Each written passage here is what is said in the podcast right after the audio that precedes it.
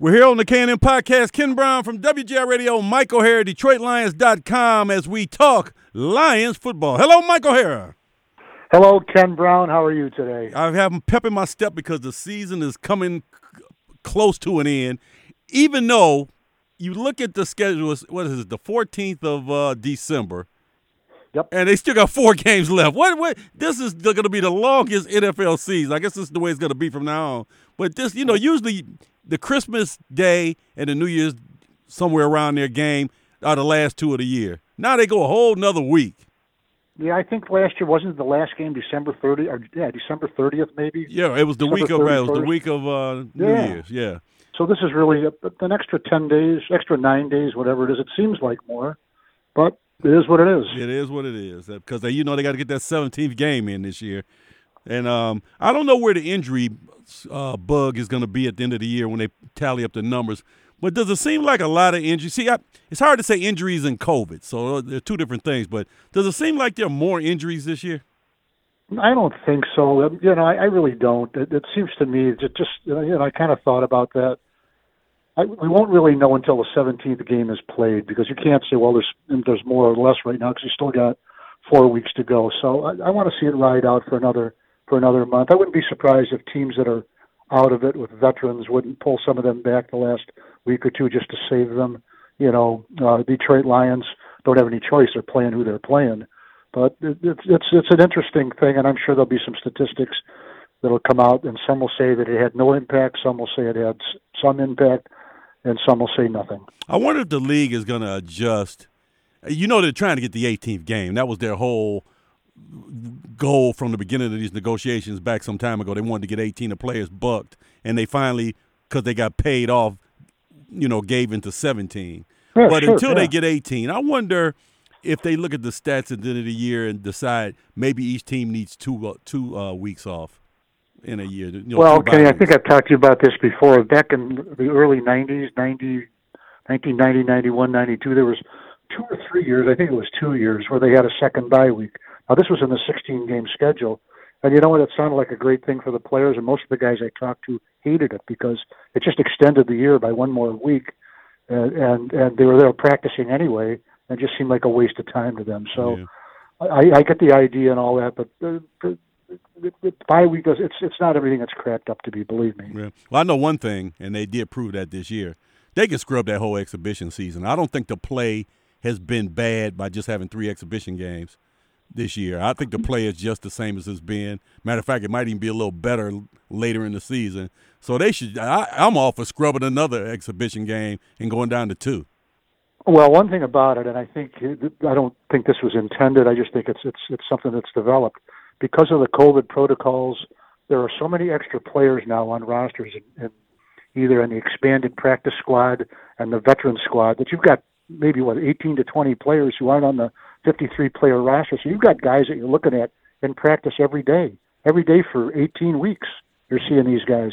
Yeah. For example, Craig Reynolds, the rookie who came, had never played in an National Football League game, came in last Sunday for the Detroit Lions and ran for 83 yards on 11 carries. So that young guy had a chance to show what he had in practice, both running against the defense and then taking some reps with the offense. So in all fairness to him, he did get to show himself in preseason this year. So when I'm saying get rid of games, guys like him would be hurt by it because he did show up in preseason. So I will give credit for that. But you only need 2. You only need 2 games because they didn't even play anybody the third game. But guys like we just one mentioned, the running back, he needs it. Yeah, we don't care about Anthony Pittman from Wayne State, he needs it. Yeah, we don't care about him either. Yeah, we don't care about those guys. Well, we only care about the starters and the stars. Yeah, evidently that's what the league does because the money's given out to the stars or the stars. Everybody else is like an extra in a movie. But anyway, I digress. Here's one other thing, too. Guys like Jerry Jacobs, who played his way into a starting cornerback job as a rookie, undrafted rookie, he needs it, and the team benefits from him getting it, too. I agree. Matter of fact, we're going to talk about that being a sad case, what happened to him. People don't know he tore his ACL during the game. But he came from nowhere to become a starter, and not even just a starter, a good starter. He wasn't even the replacement starter for Okuda when he got hurt, because there was another guy, and then he got hurt, and then they put Jacobs in, and he didn't get a position up. Well, one thing about this was a couple of weeks ago we were interviewing Aaron Glenn, the defensive coordinator, and they were talking about the adjustments they had that they were going to be making, moving this guy and that guy. And somebody says, "Well, what about Jerry? What about Jerry Jacobs?" And he said, real quickly, "He's not going anywhere." Right. So look, Aaron Glenn played cornerback in the National Football League for 15 years, former first-round draft pick too. He knows, if he knows anything, and he knows a lot, believe me, he knows cornerbacks. And he just said that quickly. Jerry Jacobs isn't going anywhere. Right. You know what? This young man will fight his way back. But it's a 9-month injury, so it's going to be late in the preseason to early in the season when he gets back. It's going to take him about a year, so I hate to see that. But he has it. No, he'll be back, but I hate to see that because I thought he was really coming on. And, you know, like I said, these guys didn't get these big signing bonuses, man. He's playing for money. You know, he's playing for a contract, a real contract. I want to see that happen.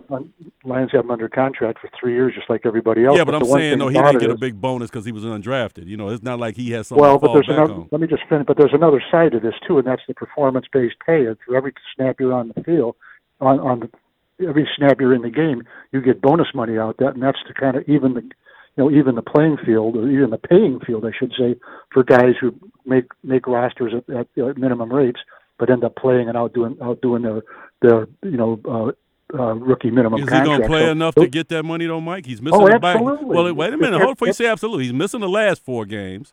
He didn't start early in the season, so he got about a good 7-8 game run in. Is that enough to get this money? No. Yeah, of course it is. He started 9 games, and he played in 13, and he also played on special teams, so he'll get – this is off the top of my head. I wouldn't be surprised if he doesn't get something like a couple $100,000 bonus money. Okay, good. I'm happy for him because I thought he really produced. All right, let's get down. We're not even talking about the game and anything that happened in the game. If you got any thoughts on it real quick, Mike, I'll let you have your thoughts. I'll give a quick thought and we can move on. Because from this point on, the games are meaningless to the final score. It's just what we see in the game. So what's your impression of the Bronco-Lion 38-10 debacle? Well, some mountains are too high to climb, and that was the case there. I mean, the Broncos were loaded with what was going to hurt the Lions, and that's ability to run the ball and run the ball and run the ball some more, and just attrition. And then a couple of plays from Teddy Bridgewater, and the Lions just they got it to 14-10. I thought that just a key part. And I'm not going to go blow by blow here. Thank you. I just thought in terms of making a comeback, when they got it to 14-10, and they had the ball for their last possession of the first half. And knowing they were getting the kickoff to start the second half, I thought instead of throwing a couple of deep balls there and running the risk of incompletions and stopping the clock, they should have run the ball and just take it into the third quarter. But, those 2 back-to-back second and third down incomplete passes gave them just enough time to kick a field goal on the last play of the half, make it 17-10, and then the Lions were nowhere for the rest of the second half. Okay. What you just said was probably correct, but that's just too much information for me. I can't process it. The whole game's a blur. All I know is you were on the 1-yard line and you get your foot stepped on, you're on the 4, and then you don't score. That's the epitome of the game. We can just wrap up everything else that happened after that. It was a comedy of errors on that, and I want to see better execution in these last 4 games. I don't care about the score. I don't care about anything else. But I want to see Jared Goff have some execution because we got questions about this young man. And he's going to have to answer them in these next 4 games. Well, Kenny, I'll tell you what, based on what you've told me, I'll try to dumb it down for you as best I can. Yeah, dumb it down because nobody cares. Look, I'm surprised people watching these games don't have to call EMS after they finish watching because they're in comas. I mean, there's just nothing happening the rest of the year. And it's understandable, but I'm just saying, there's no excitement in these games now. If you like football, you watch football, but there's nothing coming out of the Lions' way right now that the end of the season can't cure. So you're saying that there was no excitement in beating the Vikings? The stadium was rocking, Kenny. No, what did I say, Mike? What did I say? Going forward. I said this going forward from this week. You got your one win. That's good. So I guarantee you, if that was their second win, it wouldn't have been as exciting. If that was their 4th win, it wouldn't have been as exciting. It was exciting because it was a last-second drive to get their first win. Well, of course. Okay, so that's like, hey, Mike, that's like opening night on a stage play. That night's over. Now it's the second night where there's 20 people in the crowd. So now you look for small victories.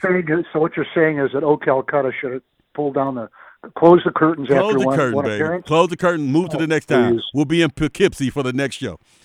But, Kenny, let's move on before we review. Look, I know you old school football. I'm just saying that we're trying to get small victories out of the rest of these four games. Because I'm telling you, of course, we're dragging right now. You know, the teams, like if you watch Matt Stafford, who half the town claimed couldn't win big games. I guess we have to shut that one up now. And half the town said it was his fault that the Lions were where they were, yet he goes to a team that's now 9-4. Okay. I hope you're at home now, stirring in it, because – you were wrong. It wasn't Matt Stafford's fault what went on here. Kenny, you know what? All those 12 years I watched him practice and play, nothing he does surprises me throwing the ball. It is absolutely, I really mean this. It was thrilling watching him throw the ball. It really was. Right. In practice and games, honest to God, it was a 12-year show, and you know what? I would have paid to see it. All right, well, we're not going to be on the Stafford Love Fest today. He's gone. Yes, we are. No, we're not. He's dead. Look, it's gone. You don't have him anymore. Moving on. He's gone. I'll tell you what. For you to say. I'm heartbroken here. I'll tell you what. He may be out the door, but I bet he wishes he had Penei Sewell as his left tackle because he's got a 40-year tackle. That's the one thing from last night's game I think is going to be their Achilles heel coming into these playoffs is their offensive line is not good. It is not good. I don't think that 40-year-old left tackle has anything to do with it. And I saw last. Well, he's good. He's good enough to last this year. And I'll tell you another thing too. Okay, when we were talking before the game, and I made the great statement that Aaron Donald was over the hill and he's not, you know, not what he was. 3 sacks. Okay, I'll reveal how stupid I am on that one. Well, wait a minute. Let's hold on to the end of the year because he can do that. Was peak Aaron Donald. Now. Yep. Can he do it every game? That's what you want to know now at his age and how much. You know what I want? What you want him to do is get to the end of the season and do it 4 more times in the playoffs. Well, if you remember last year, he wasn't healthy, and that was their problem. So let's just wait and see. But I'll tell you one thing. I watched Arizona's offensive line, the team where the Lions are playing this week. That's going to be a good test for Taylor Decker because Chandler, remember, he handed it to him last year. That was Taylor Decker's worst game of last year, that opening game. If I got my years right, wasn't that the opening game last year they played Arizona? No, I don't think it was. Was that 2 years ago with the tie? Yeah. Okay, it was 2 years ago with the tie. But I know he had a rough time against Chandler Jones, and that they are getting, you know, pressure. The Arizona teams gets pressure on the quarterback. I saw Devin Kennard last night. I don't know if he starts, but I saw him talking to Stafford after the game. Thought about old Detroit memories. You know, I wondered who that was. Yeah, I'd forgotten about that. I went, who's that? You know, but yeah, you're right. He was a good guy here for a couple of years. Yeah, real good guy. Just a good, solid ball player. Right. But one thing, I think the Detroit, the more games I watch from other teams, I think the Detroit Lions offensive line, especially if they had Frank Ragnow at center, which they don't, is pretty good. I think you can line it up. Solid. It's pretty good. Solid. You can line it up anywhere and give them a week to get down the schemes and all that. And the best unit on the team going into next year. By far. And running back. And when healthy, running backs are – I was going to say running backs are this after that. That's right. So really – what struck me – can I just add one other thing? What struck me when we were talking about this, that they bring this rookie in from nowhere, and he runs for 83 yards on 11 carries. I credit him, and I credit the offensive line for getting him going. And he could have had over 100, but they got so far behind he couldn't run. He had 83 yards early. I mean, it wasn't like he had 83 yards in the game on a 12-yard carry. They just didn't even run the ball to him in the fourth quarter because they were behind so much. They really were stretching guys out. The offensive line played good, real good. And one other thing about that, he had a 35-yard gain, which inflates his statistics to some degree. But on the other 10 carries, he had 48 yards, averaged 4.8 yards on those other 10 carries. So that was no fluke for Craig Reynolds. Well, I want to know where it's going to be with him going forward. You got a stock running back room, and when everybody's back, there's no room for him on the squad. But you don't want to send him back down because somebody will pick him up. I was just going to say, a good point by you. Finally, if you put him on the practice squad, somebody's going to sign him. Yeah, so I don't know what you do with that. Do you just carry an extra back? Yes. Or do you cut the fumbler? Well, no, he's too good on special teams. Okay, well, and do you put one on reserve, Jefferson or whatever? I mean, that's a decision you're gonna have to make. But I wouldn't expose him to waivers the rest of this year. Yeah, you know, and if it was, in fact, a fluke, well, let's see it next year, okay? Well, next week. You run him back. I want to see you run him back this week, see if it was a fluke or not. Kenny, I'm thinking ahead to 2022, okay, and beyond. See, I told you, you've already zoned out of 2021. So they're going to have a test defensively. The offensive line's going to have a test, I want to see. But Penei Sewell, who is now getting the recognition league-wide as the up-and-coming young tackle, and he was graded the highest tackle this week of all tackles. He's really playing good. So when we go back to the draft and we talk about who they should have took, because early in the year when everybody in preseason thought he was a bust, you should have took Devontae Smith. You should have took Justin Fields. You should have took Slater. Okay, that's why you play 16, 17 games. Let it play out. Let it play out. No, we've never jumped to any conclusions either. People around here, man, they just I don't want to call them idiots, but they just do dumb stuff, and everybody has to have a snap judgment. Look, you guys don't have a radio show. You don't have a TV show. You don't have to make snap judgments every day. I have one, and I don't even make snap judgments every day because I know the next day, if I'm wrong, I look like an idiot. You know why you don't do it every day? Because we try them out on each other first. Right, well, we do try them out on each other, but that's a whole other thing. But, you know, just relax. Like me and Mike said from the beginning of the season when we started this podcast, it's going to be a long year. We're going to go through it. It's a rebuilding year. Relax and enjoy football. And I still hold to that, even though a couple weeks ago you got me fired up. I was ready to break something when Dan Campbell's bad coaching. You know what? It's bad coaching because the results aren't what you want. But like, before we got to when the season started and they had those over-unders, I said I would take over 4, but I wouldn't take over 5. That's what I thought of the team. I didn't think that he could get to 5 wins. I really didn't. Now, they win the next 4, then I'll be wrong. I don't see that happening. That ain't happening. No. Plus, you said that before the receivers, before Perriman and Perriman was cut, but before Williams and Cephas were hurt. I said before Williams and Cephas were hurt. That right there crippled this team more than anything to me. Well, maybe Cephas. I don't think about Perriman. The other guy, Tyrone Williams. Tyrell Williams. Yeah, that was a big loss. I don't care what anybody said because they expected him to be the number one. That was a big loss. Big 6'4". That was your big receiver. But he's not a true number one. He's just a number one. No, he was going to be their number one though. I mean, that's what they expect. Yeah. They expected 70 catches out of him this year. But maybe after 7-8 weeks, Amon-Ra St. Brown took that role in a different way, though. Yeah. He's not a field stretcher or anything like that. But, you know, look, the last 2 weeks he had 12 targets in each of the last 2 games. He came out with 18 catches. So, look, the kid's produced. Oh, wait a minute. It's undeniable. What is it? Oh, hold on. What's behind me? Oh, that's Michael Hare coming around. Oh, he's coming around. Don't let me pull the tape on how we almost again, as I told everybody else, don't make rash judgments. You were ready to dump the kid over 6 weeks ago.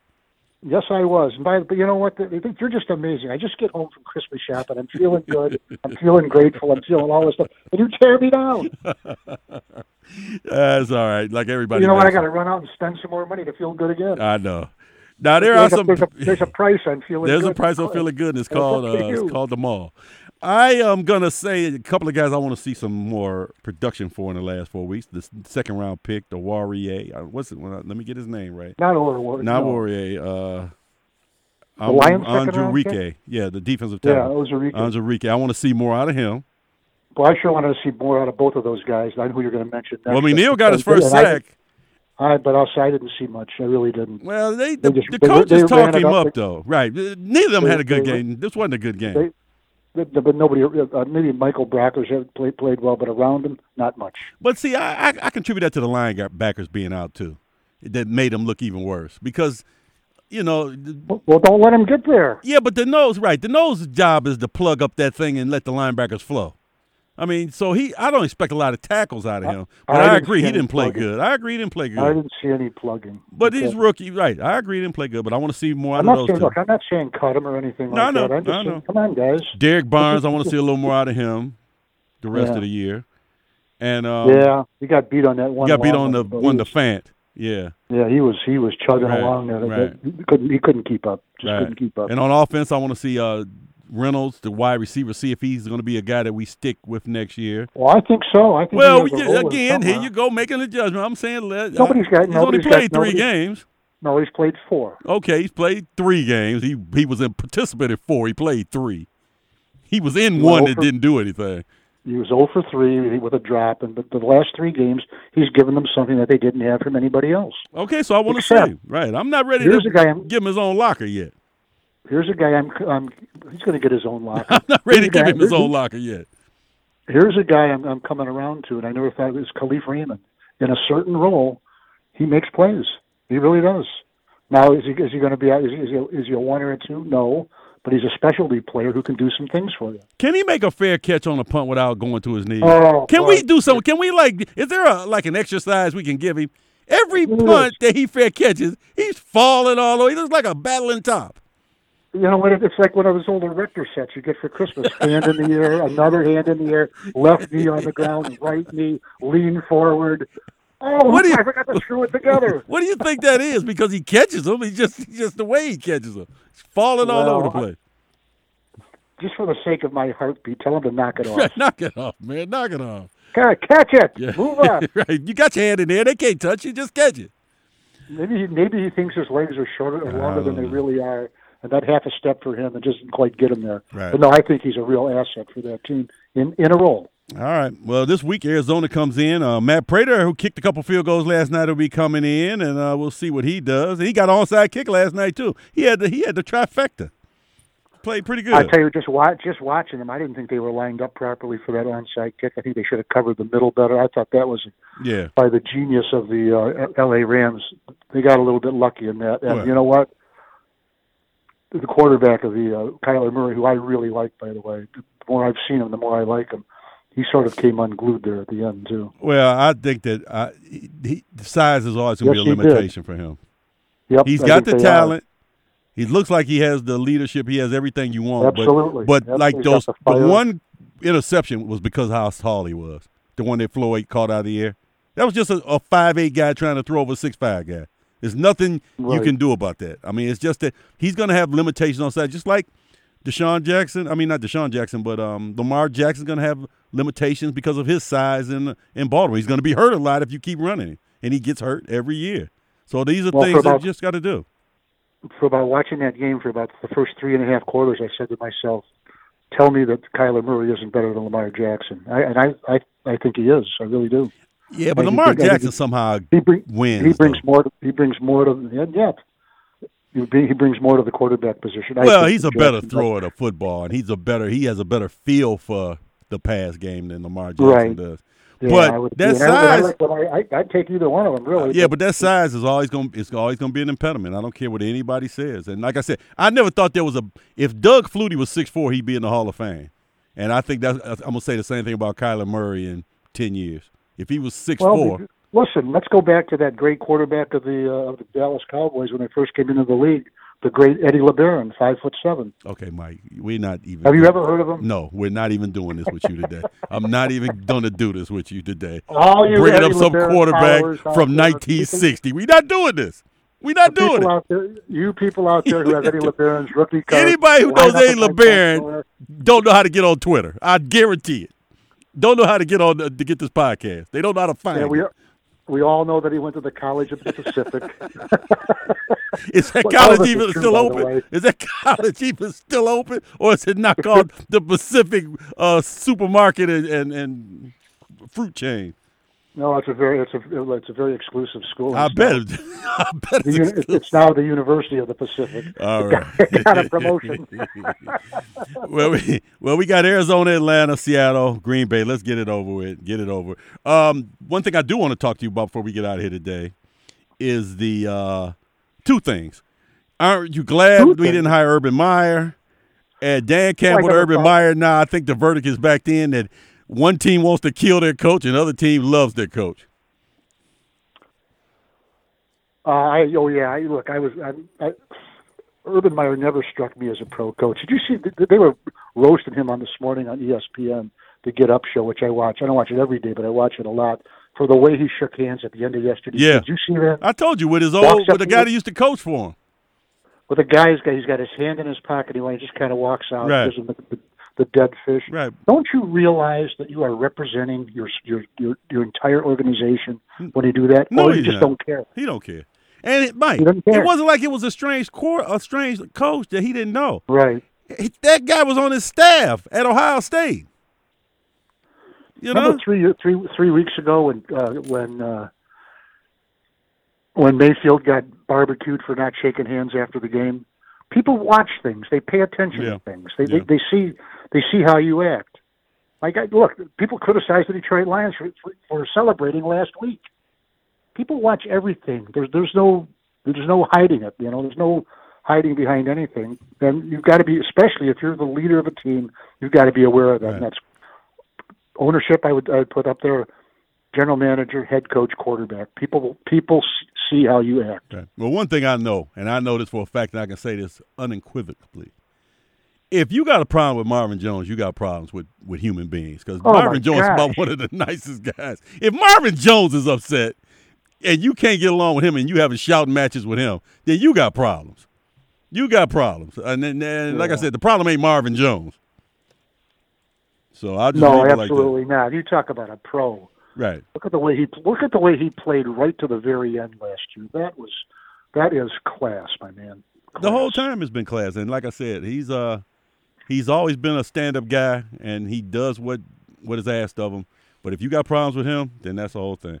Now I do want to talk before you go. Todd McShay's mock draft came out today.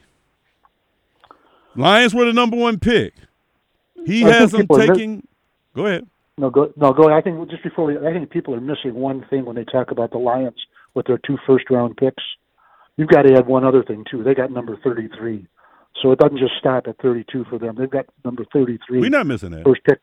The first pick. No, but you never see anybody mention it in these mock drafts. Right. That is a very important piece because it comes after the first round with a night to sleep on what you're going to do in the next one. Not even a night to sleep on it. A night to take trade offers on it. That's what I mean. Yeah. But right. Don't do like Matt Millen did the one time he traded that pick. We ended up with the second. They had the first pick in the second round, and I think they traded to Buffalo because Buffalo took I forgot who they took, but they traded down. They took a linebacker from Ohio State, I think it was. Yeah, they took Drew Stanton. What that year they took Stanton and Matt Millen traded down one year. He traded down and got 3 guys. Drew Stanton. You know, lasted, 15 years in the league, but was never really a full-time starter. And then the other time they had the number one pick in the second round, they took Louis Delmas, I believe, the year that Matt Stafford came in. Well, I don't think he was the first pick. He had to be if we had the number one pick. Mm-hmm. Delmas would have had to been the number one pick in the second round because they took Pettigrew with the second number one. Right. And it would have had to been Delmas would have been the first pick of the second round. It had to be. You know what? Why you don't remember that? Because that was the last year that they had the first couple of rounds at the same day. Remember, that was the last Saturday draft. Right. Okay. So that's why nobody said, well, Louis Delmas is the first pick on Friday night. That was the last year they had their draft. I think they did the first 3 rounds on Saturday. And no, the first 2 because they had that 1 year. Okay. Because remember, they took the running back in the third round. Right, Kevin Smith. Third round. Right. Yeah. But that was a pretty good rookie year. That's why nobody talks about Delmas being the first pick of the second round, having a big deal about it because it was that's when the draft was all together. But they're going to have the first pick in the second round, and we'll talk about that anyway. But McShay had Adrian Hutchinson going number 1, Thibodeau number 2, and then he had the Lions at 24, which is still a fluid number because you don't know where that pick's going to be. Matter of fact, you don't even know if the Lions are going to be number 1 because – they win one more game. I don't think Houston, whoever loses this game this week between Jacksonville and Houston, I don't think that team is going to win another game. I think this the last victory for both of those teams is the winner of this week's game. Could be. Yeah, because Jacksonville's quit on their coach. And who does he have at 25? Sam Howell, quarterback from North Carolina, who coming into the season was one of the front runners for first quarterback off the board early. And him and Spencer Rattler, and both of those guys kind of digress. Sam had a bad first game. I forgot who they played. It was one of the early games in the season. Sam had a real bad game early. And they had a lot of injuries on North Carolina's team this year, so he's dropped. I saw him play. I think he's a decent prospect.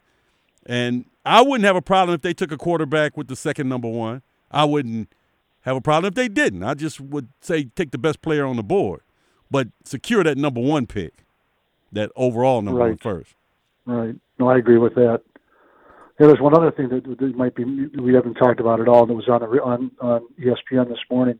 A pitch for Jim Caldwell would be the next head coach of maybe the whatever team is looking for a head coach.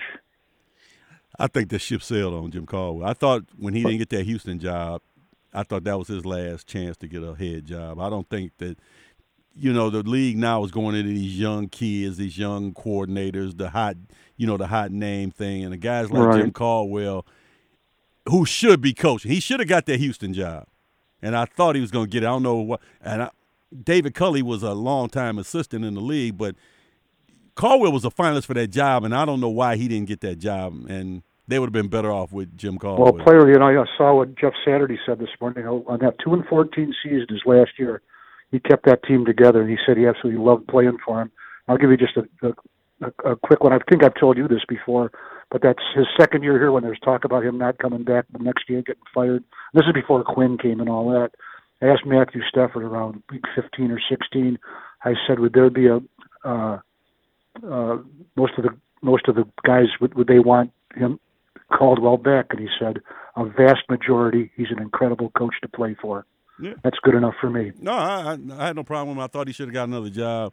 But I just think he's had two chances now, and he's an older coach. And the trend now in the league is to get these 35- to 40-year-old guys. And I just hope he does. Well, you know what? I hope he does. There's a guy in his mid-60s in New England who's doing okay, and there's a guy down in Tampa who's older. He's doing okay. You ain't got to convince me. I'm just telling you where the league is going. What the coaches that hired last year were all young. My advanced age, I can still stay awake most of the day. Please, I had to put the pencil in your hand to write a column. Anyway. Well, I'm glad you put it in my hand. Yeah. Are we in the holiday spirit, or are we drinking the holiday spirit? I guess we are.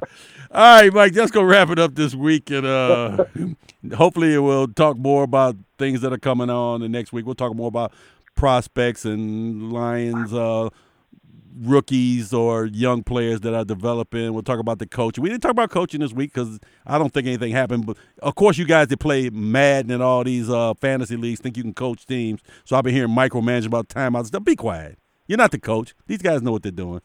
They may make a mistake every now and then. I tell you what, you watched the game last night. Cliff Kingsbury made a bunch of mistakes at the end of that game. I don't hear you yelling about it now. I don't hear everybody talking about, he's won 10 or 9 games. So, evidently, you can make mistakes and still be a good coach. Lewis, not when it knocks you out of the top spot, you can't. Right, well, he's not out yet. Yes, he is. They're third now. Are they third? Well, they're tied. They all have 3 losses. All right, it's not over. I hope the Rams pass them, though. I'm always been a Stafford guy, so you know that, even though it'll hurt the Lions' pick. I hope they get the lowest seed going in and then win playoff games. So that way the Lions will get the better pick as long as they don't win the Super Bowl, and Matt will win some playoff games. That's my wish for Mr. Stafford. Your wish is my command. Hey, and Mike, as far as I'm concerned, this is wide open. Any team can win the Super Bowl this year. I don't see a dominant team. No, I don't either. That includes Tampa Tom and all the other guys, too. When you see New England now with the best record in the AFC, you know anything can happen.